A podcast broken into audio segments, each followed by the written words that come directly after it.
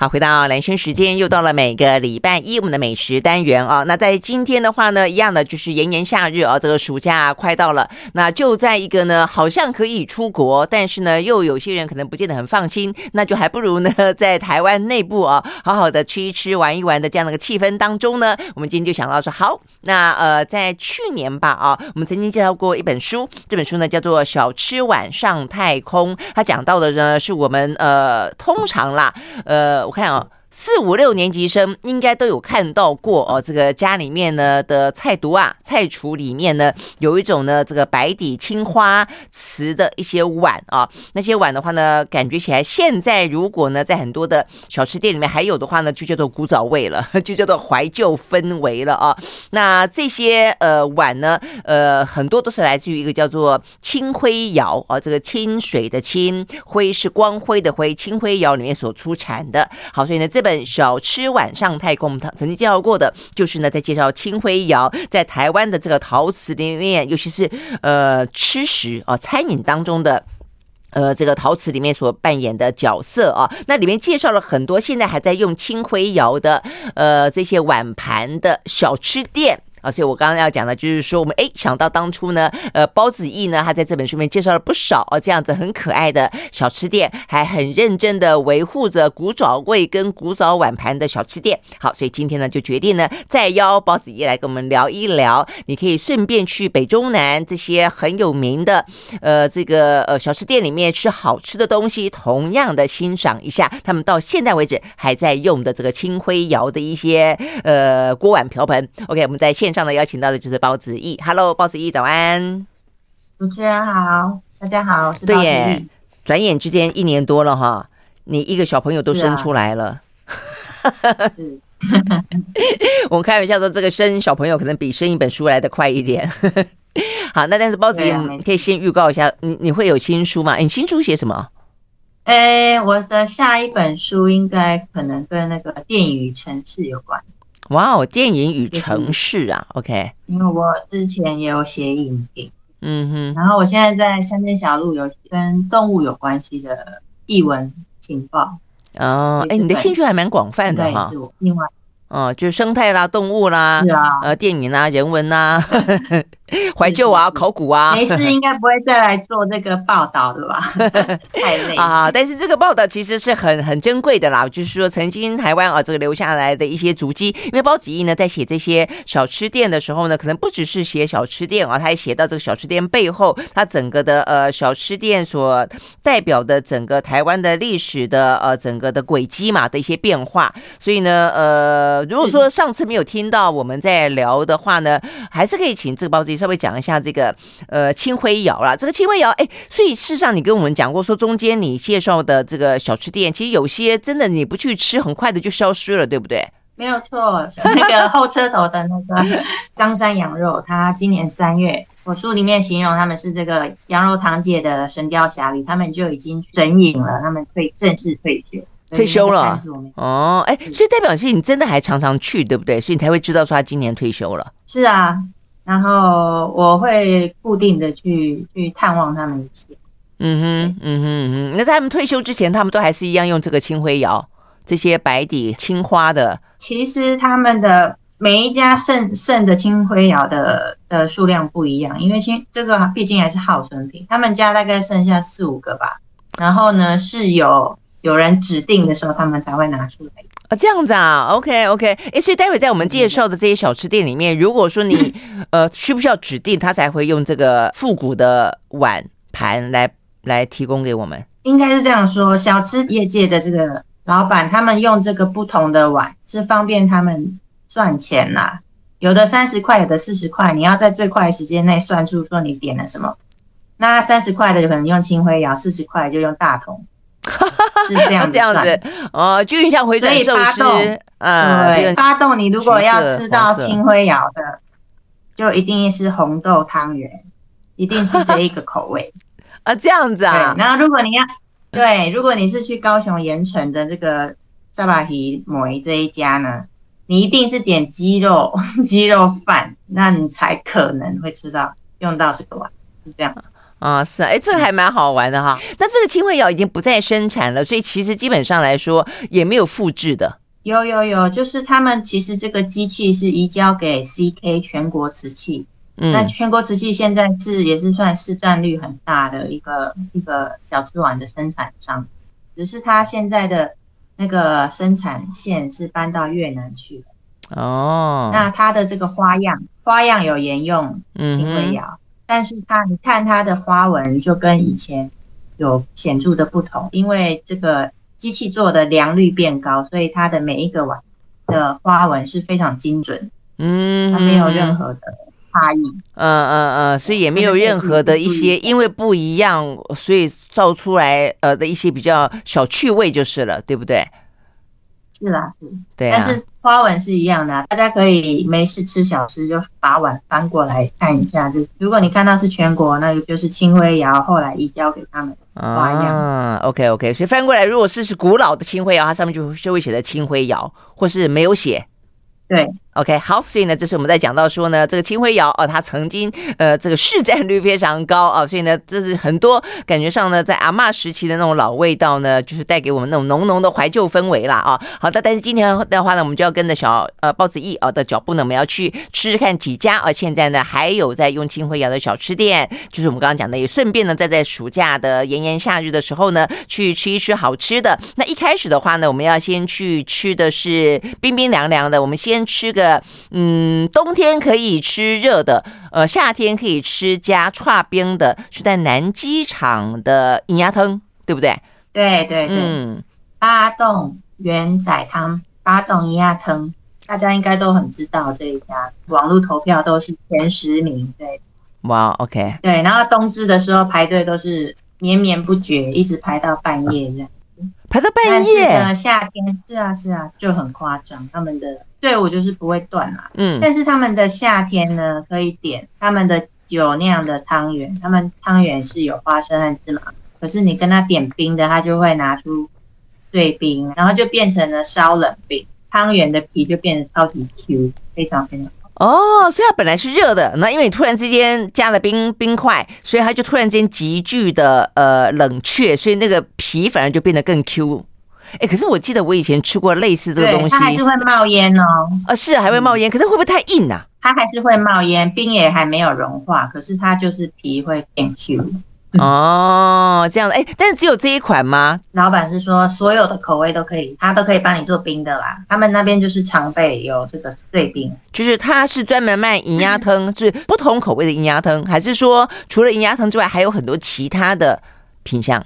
它还是有其他品品相，但是最主要的就是大的汤圆里面有包芝麻和花生，还有小的那种白色、红色的那种汤圆。可是它也有卖非常传统的碰饼这种加花生汤，还有莲子汤这种，就是传统的古早味的甜甜食了。好特别哦，花生汤是那种花生仁的汤，对，不对？是是是是，然后你就再多点一个普遍啊，它它那个。哎，椪椪 饼是什么样子？啊？它的那个就是圆圆泡泡的啊，里面中空啊。那不是像太阳饼？有一点，就像太阳饼变胖，变成一颗气球的感觉。OK，所以变得圆圆的，就是对。然后你把它撕开，它的饼是李廷香的捧饼啊。可是传统吃甜点的时候，他们喜欢，比如说加油条去沾，或者是拿碰饼沾。嗯。你不是台南人吗？不是台南人啊，应该很很爱这样吃。是我们，台南很多椪饼呢。哦，我们是台南，呃，妈妈不鼓励我们去外面吃东西的台南人。哦 对啊，对。但你刚刚讲说吃碰饼或者吃油条，啊、然后沾着花生汤或者沾着杏仁汤，这是很好吃啊。对啊，对，这就是古早味啦。那他们都是卖这种非常传统。哦，这样，你刚刚这样讲，我觉得花生汤加冰块变冰的应该也很好吃。哎，那好，所以呢，除了就他们的东西听起来东西也都很古早味，那所以用了这个清慧窑那个时候的一些呃碗啦啊这个盘啦之外，这一栋为什么叫做八栋？就南机场那，我觉得你写这个故事其实还蛮精彩的。南机场呃现在还那么热闹吗？它当初事实上是很多移民到台北的人住在的地方嘛，对不对？没有错，没有错。它其实是在一九六四年的时候，那个由美国的那个建筑设计师去设计的。然后它那个时候算是在那一区最潮的公寓，然后就是鹤立鸡群，里面还有新式的马桶，就是所有的人去参观都要冲一下马桶，以示就是台北的建设是如如此的先进，如此的新先进，对对对。哦，所以代表我们的邦交国以前确实到现在都是都比我们落后 很多，所以他们来台湾都要都要参观台湾很厉害的地方。哎，那好，所以你刚刚这样讲，就以前那个地方事实上是很时髦的，是。然后他们有好多栋嘛，然后老板刚好摊位就在他们以前有十几栋，那可能在第八栋的前面，他们的摊子就摆在那里，他们是第一个出来摆在。这个像目前的南机场夜市去摆摊的小吃摊，对，它叫八栋。哦，而且他们就从当年一直到现在，他们这家小吃店开这么久了。是是是，他们开非常非常久，一九七七年的时候正式开始营业。那那个时候南机场夜市还不像现在是像夜市的样子，他们那一条路是这一个社区非常宽敞的，等于是中庭走廊，巨大的走廊的。嗯哇，这听起来以前很有气质的感觉，但现在也也热闹了啊！这各有不同的氛围。我看你书里面讲到说，他当初还卖那个腌制的杨桃哦，现在还有吗？对对对，老板以前现在应该没有了吧？对啊，因为这个首先我们台湾的杨桃已经变很少了。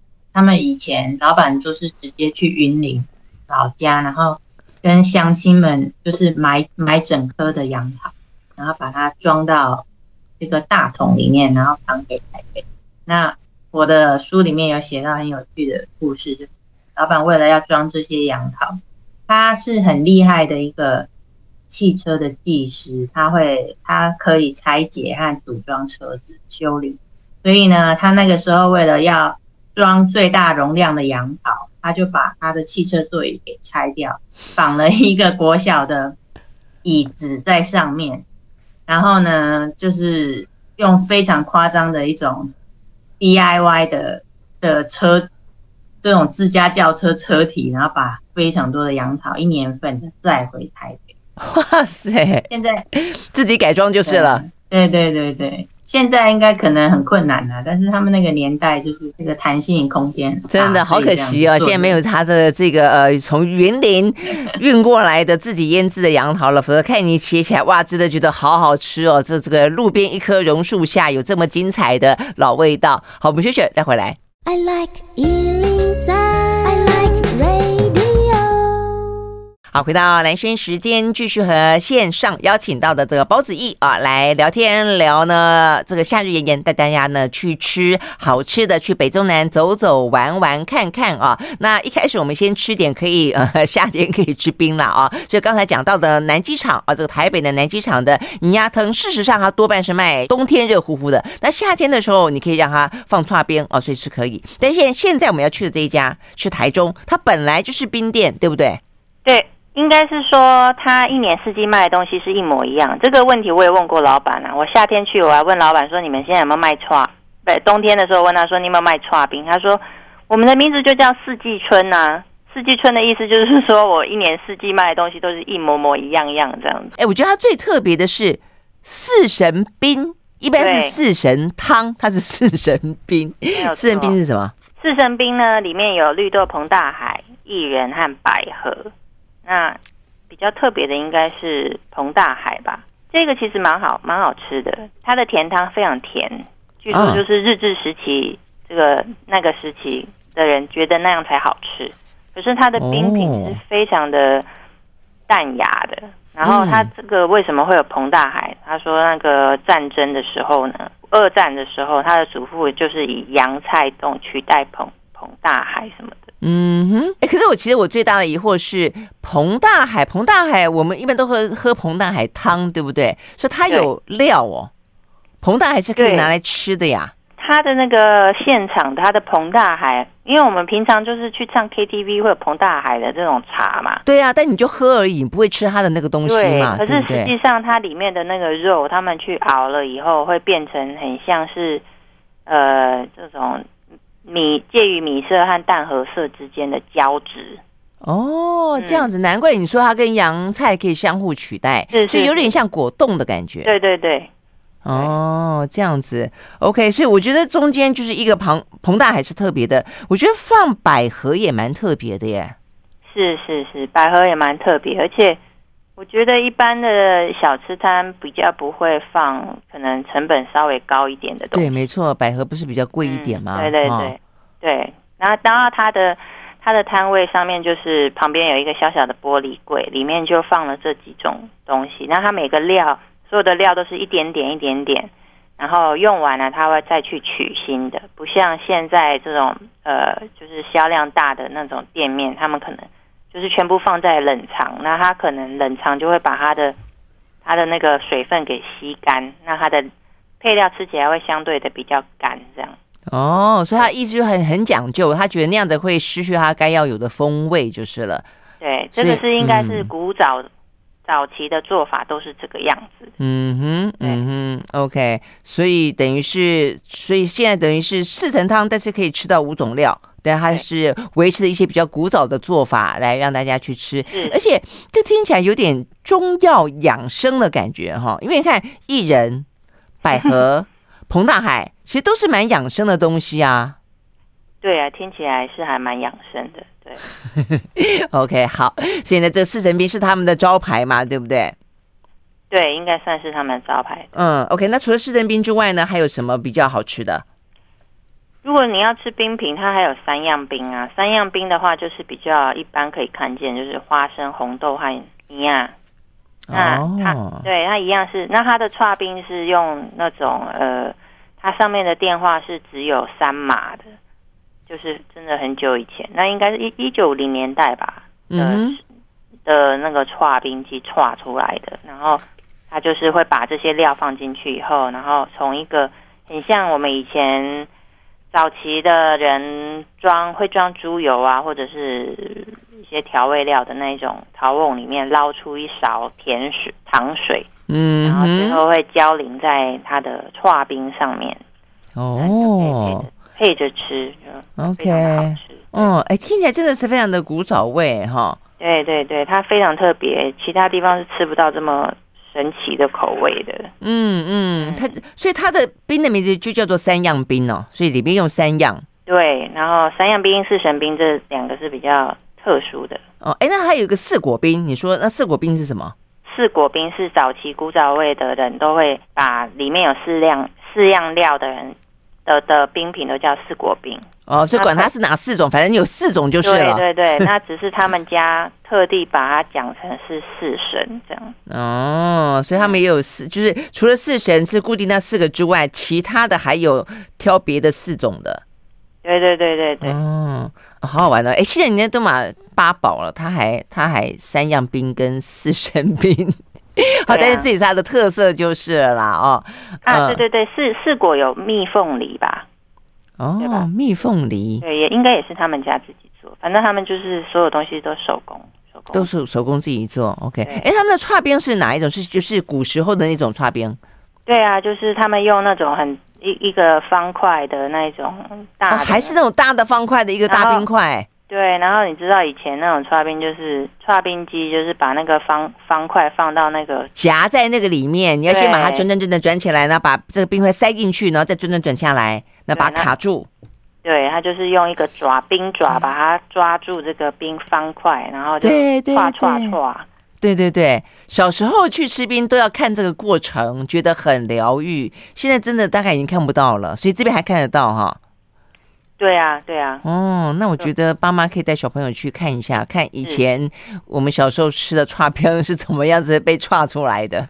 对，然后他们的，反正他们整个就是很像时空凝结的一个博物馆啦。它的器物，它的煮汤圆的那个锅子呢，是其中一个是红铜做的。你现在很少在任何的这个小吃店还看到红铜做的。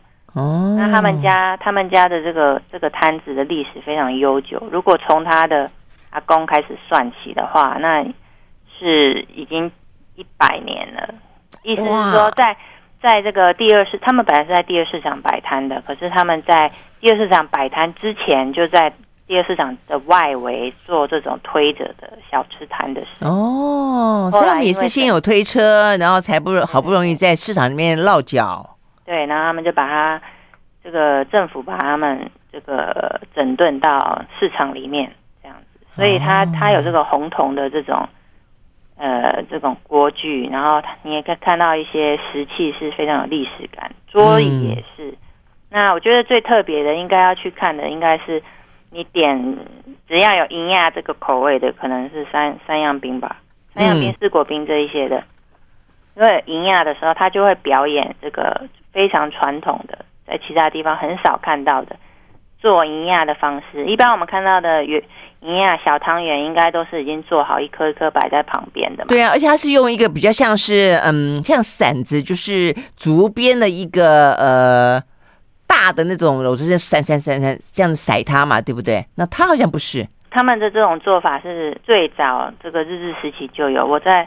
书里面也有附上一张图，就是对我有看到。对，那个那个时期呢，他们的做营亚的方式呢，是把那个糯米做成糯米脆，就是弄成一坨很像粘粘土一样，这样巴掌可以大，巴掌大的这样子一一一球。然后呢，当他们要去做就给客人吃的时候呢，他就拿这个新鲜的糯米脆，把它揉成长条，然后他就用他的食指。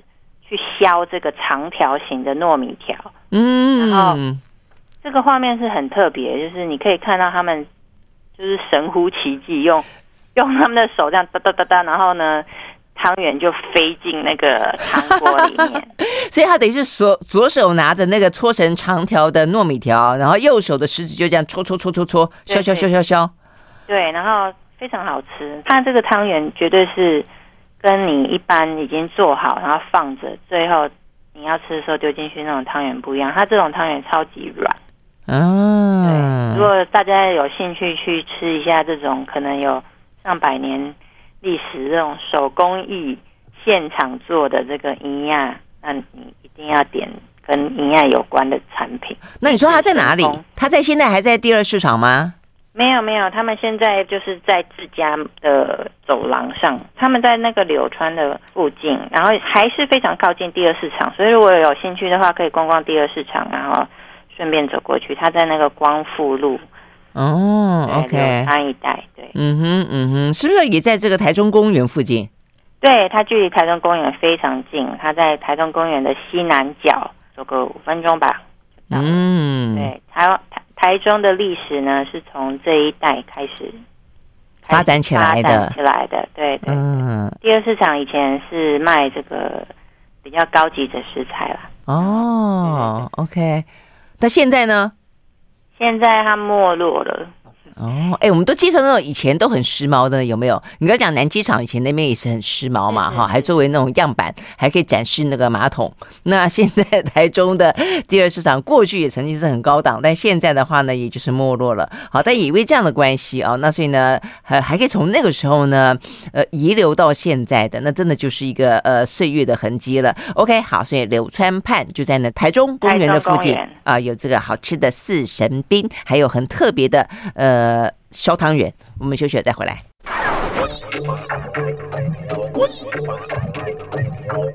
好，回到兰萱时间，继续和线上邀请到的包子义啊，来继续逛这个北中南的很特别的，而且呢，通常都是呢讲到呢，呃，因为我们刚刚讲到是以这个青灰窑的呃碗盘为这个呃追寻的呃这样的一个路径嘛啊，那也因此我们找到的都是这些非常老字号的小吃店，然后他们才会用这么老的一些呢锅碗瓢盆，但是也因此呢都留了非常老的味道啊。好，所以很有这个呃岁月的呃痕迹。那我们现在要到高雄去。高雄的话呢，在这个呃包子仪的书里面啊，这个下的标题是“日安套炸 Kitchen”，就是早上早上一早就要起来跟时代对决。哎，为什么跟时代对决？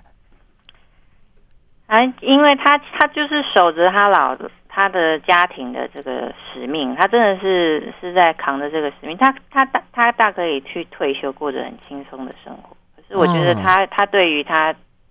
他家族的这个延续的这个事业有一份使命感，嗯，那问题是现在我们这个时代对于吃老派早餐变成的是一个特殊的族群，因为我们现在早餐已经是非常多元，非常的竞争者很多，嗯，所以呢，他等于是在像这个唐吉诃德站在时代面前与他对决这样。嗯，那为什么说是治安？嗯、是因为他以前是其实是念那个法文系的啊。OK，啊所以现在这个老板他就是 Bonjour，他是 Bonjour，对。他念法文系，然后回去接下家里面的摊子，然后一早起来卖萨巴希梅。是的，哇哦，嗯，OK。他们当然他们的品相不只是萨巴希梅啦，嗯，真的就是早派老这个老派的早点。嗯嗯，是什么？比方说，这家叫做老菜，对不对？但他但他的招牌就叫做老菜萨巴希摩呀。对是吗？哈，对对，所以他他这个是他的主打呀，就是嗯，他的非常多的东西呢，是用他们的用萨巴希这个熬煮出来的汤头去去做他们的基调，哦，对，然后非常的好吃。当然，对于现在喜欢吃重口味的人来说，可能觉得啊清清淡淡，可是我我个人觉得要做到淡而有味是是有它的难度的。就是你觉得很清淡，吃完觉得很没有负担，很清爽。可是，可是它是非常有有滋味。那它的其中以沙巴希延伸出来的产品里面，其中有一个是那个腌制凤梨的沙巴希头。腌制凤梨的萨巴希头，对，它是用它它是用那个萨巴希的头，跟那个南部呢常常会有腌制凤梨，嗯，腌凤梨啊，然后对。用这个去熬熬这个萨巴希头，哦，很少想象中的鱼汤是有腌制凤梨的味道的哈。腌凤梨一般会觉得好像要搭鸡才对，放山鸡有没有？对对，可是你去吃，真的非常好吃哎，它那个很清很清淡，有这种酸甜味，可是它并没有很抢戏。那而且而且它这个萨巴希头真的就是吃味道，你也可以想象一颗头能有多少肉。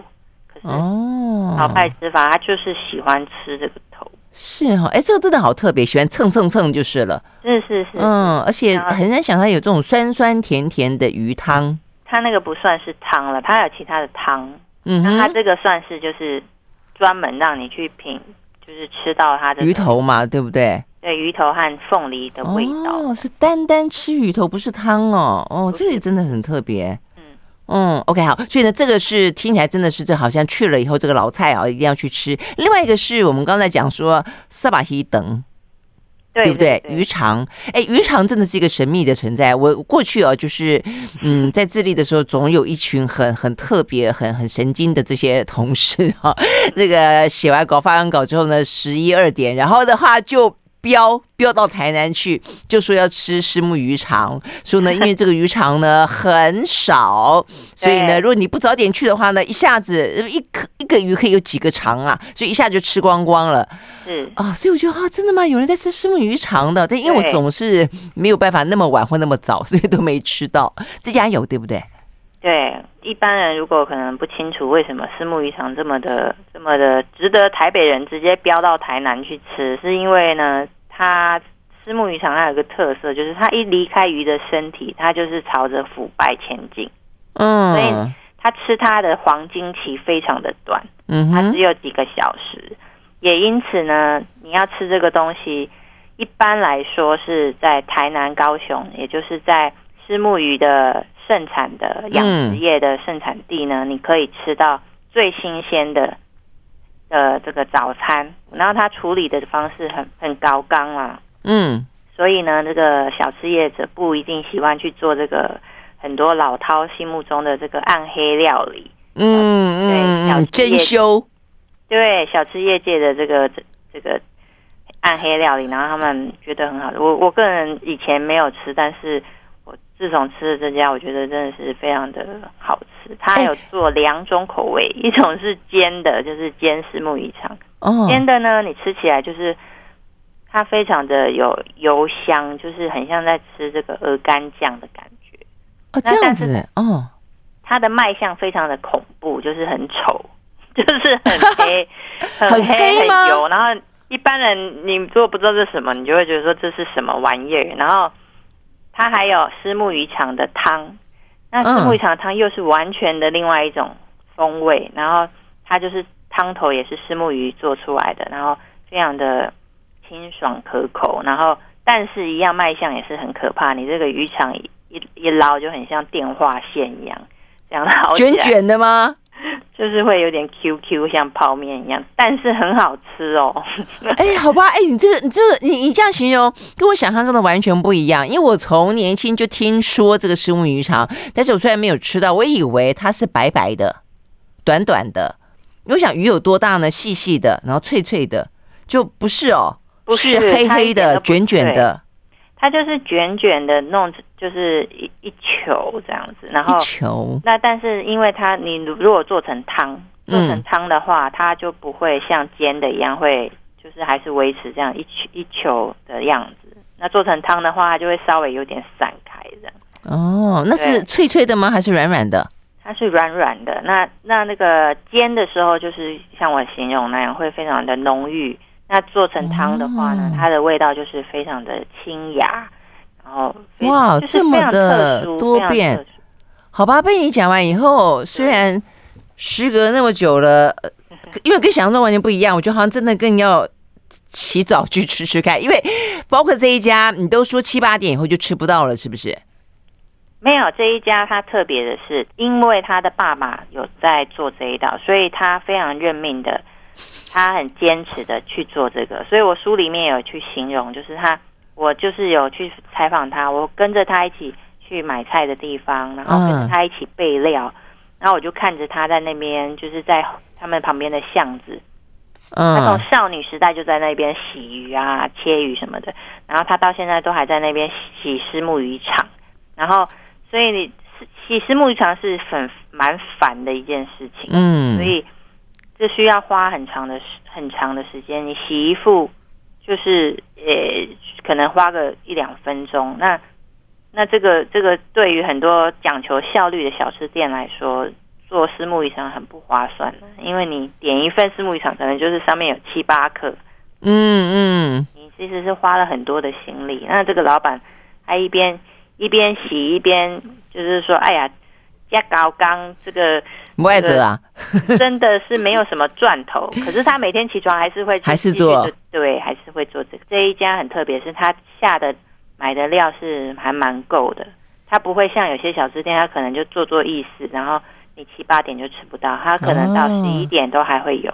哦，但听起来就是中午以前就是了。对，中午以前。哦，OK，好，在中午以前有机会。OK，好，那这个地方在哪里？在盐点啊，也是一样。以前高雄曾经很热闹的地方。是是是，它就在那个大沟顶啦，大沟顶。哦，大沟顶。所以这样讲，应该问的话，大家就知道了，就是了。对，大沟顶就是大家一定知道这个盐城当年最繁华，有点像是。台北早年的西门町的概念哦，这么热闹的地方，大家要去买这个舶来品啊，或者是最最时尚、最新颖的东西的时候呢，嗯、都会去。那他们家就在这个大沟顶的旁边。对，OK，好，所以呢，呃，北中南三个地方都是沧海桑田，哈，曾经有过的繁华，现在的话呢，呃，非常仅有的老味道在那边等的啊，召唤大家。我们休息，回到现场。I like 好，回到兰萱时间，继续和线上邀请到的包子义来聊天啊。好，跟着包子义的呃这个足迹啊，我们呢做了一个时光穿梭之旅哦，真的是还难得还在啊。你真的不晓得哪一天他就会决定收起来了，呃，所以我觉得听起来真的是很珍奇啊。那我们绕了一圈之后，再回到台北，最后的话呢，如果说你还想想想去看看那个碗的话，我们最后要讲的是这本书里面要介绍一家五金行，我觉得还蛮特别的。好，所以呢，呃。呃，在台北的这家叫做金生号，是呃声音的声金声号，他现在还卖吗？还卖这个呃青辉窑的碗吗？当然是没有啊，青辉窑已经在上个世纪停产了，所以已经流到市面上，应该大部分都流出去了。那金声号还有一些些可能是金生号做的东西，可是他像他并不是不是。他没有再写上青辉窑，因为青辉窑后来呢也有发展出一些其他的不同款式，不是小吃碗的东西。嗯哼，嗯哼，那这个曾经有卖过，呃，这个青辉窑的金生号，我看你这个拍了一些照片，那所以它等于是虽然没有在卖了，但是他自己还留存了一些很特别的早年的这些锅碗瓢盆，对不对？因为我看到有个汤匙，好几个，怎么看起来像是有一种有一种衣服或者包包都有一种图案，就是像老报纸嘛。对对对，对它这个汤匙怎么也也像老报纸啊？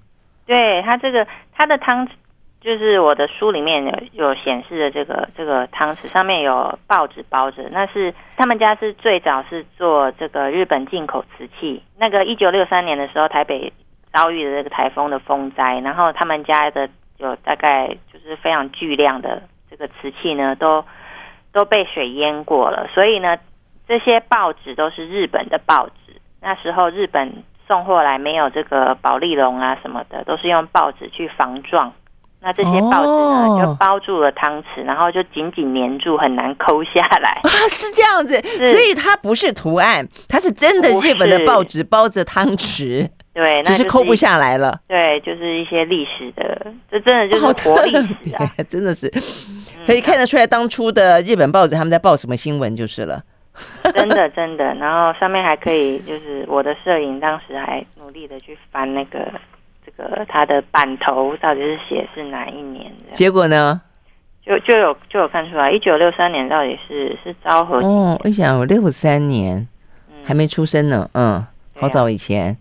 啊、OK，所以这些东西如果去挖宝，请这个老板拿出来给我们呃瞧一瞧，有可能吗？应该是可以吧。是哈，老板不一定会卖，但是呢，他还是有库存一些些的。那他他这个照片旁边有一个比较特别的，应该是呃，他们他们家算是早期最最早呢，就是让小吃碗能够印上自己家的这个商号，比如说我是林家汤圆，那他就印个林在上面。哦。有有有，我看到了这边一个林，他是卖蛋包的，对，蛋包跟虾仁。因为他们家距离早年那个台北圆环小吃最夯的黄金地段很近，所以他们很快的想出这个生意的点子，这样子。啊，有道理，有点像你自己可以盖个印章，就是这是我家的碗呢，顺便把我们的自己的店名给印上去。是是是是，哦，OK，好好玩啊，好，所以这些呢都是我们呢，呃，这个不管是各行各业，所以呢，在美食餐饮界也是有走过的曾经。好，所以有兴趣的朋友的话呢，今年暑假可以做个怀旧之旅，也顺便吃吃呢很难得的好味道。好，非常谢谢包子义接我们的访问哦，嗯，好，谢谢，谢谢，拜拜。拜拜。